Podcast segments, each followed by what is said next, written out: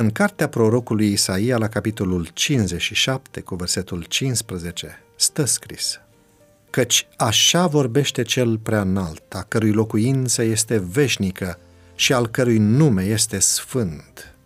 Eu locuiesc în locuri înalte și în sfințenie, dar sunt cu omul zdrobit și smerit, ca să înviorez duhurile smerite și să îmbărbătez inimile zdrobite. Povara vinii se rostogoli de pe sufletul bolnavului. El nu se poate îndoi. Cuvintele lui Hristos dau pe față puterea sa de a citi inima. Cine poate tăgădui puterea sa de a ierta păcatele? Speranța ia locul disperării și bucuria locul tristeții apăsătoare. Durerea fizică a omului a dispărut și întreaga sa făptură este schimbată.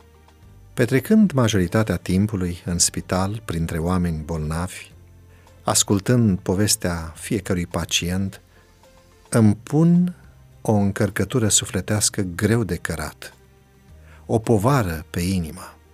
Sunt zile în care ajung seara acasă cu lacrimi în ochi sau rămân cu gândul la cei bolnavi neputincioși, fără să mă pot detașa.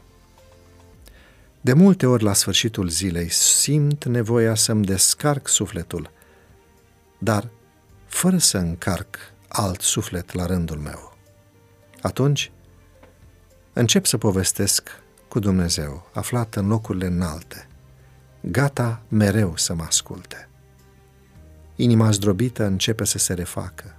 Din omul împovărat devin omul puternic care e gata să o ia din nou de la capăt – să înceapă o nouă zi, o nouă încercare. Puterea extraordinară a lui Hristos de a ne vindeca sufletul ar trebui să o simtă fiecare om zdrobit, fiecare suflet chinuit și fiecare persoană apăsată de agonia vieții pământești.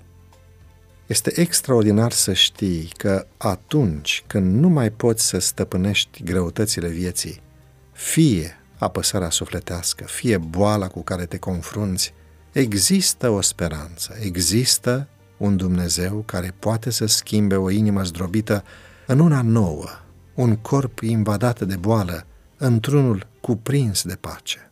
Trebuie doar să fim deschiși, să ne punem apăsările noastre sufletești sau trupești în brațele Lui, să ascultăm și să primim ceea ce El ne oferă. Te provoc pe tine, astăzi, ca la sfârșit de zi, să te pui pe genunchi și să aduci toate poverile tale adunate de pe parcursul zilei în fața lui Dumnezeu și să-ți deschizi inima ca El să poată să o invadeze cu pacea sa.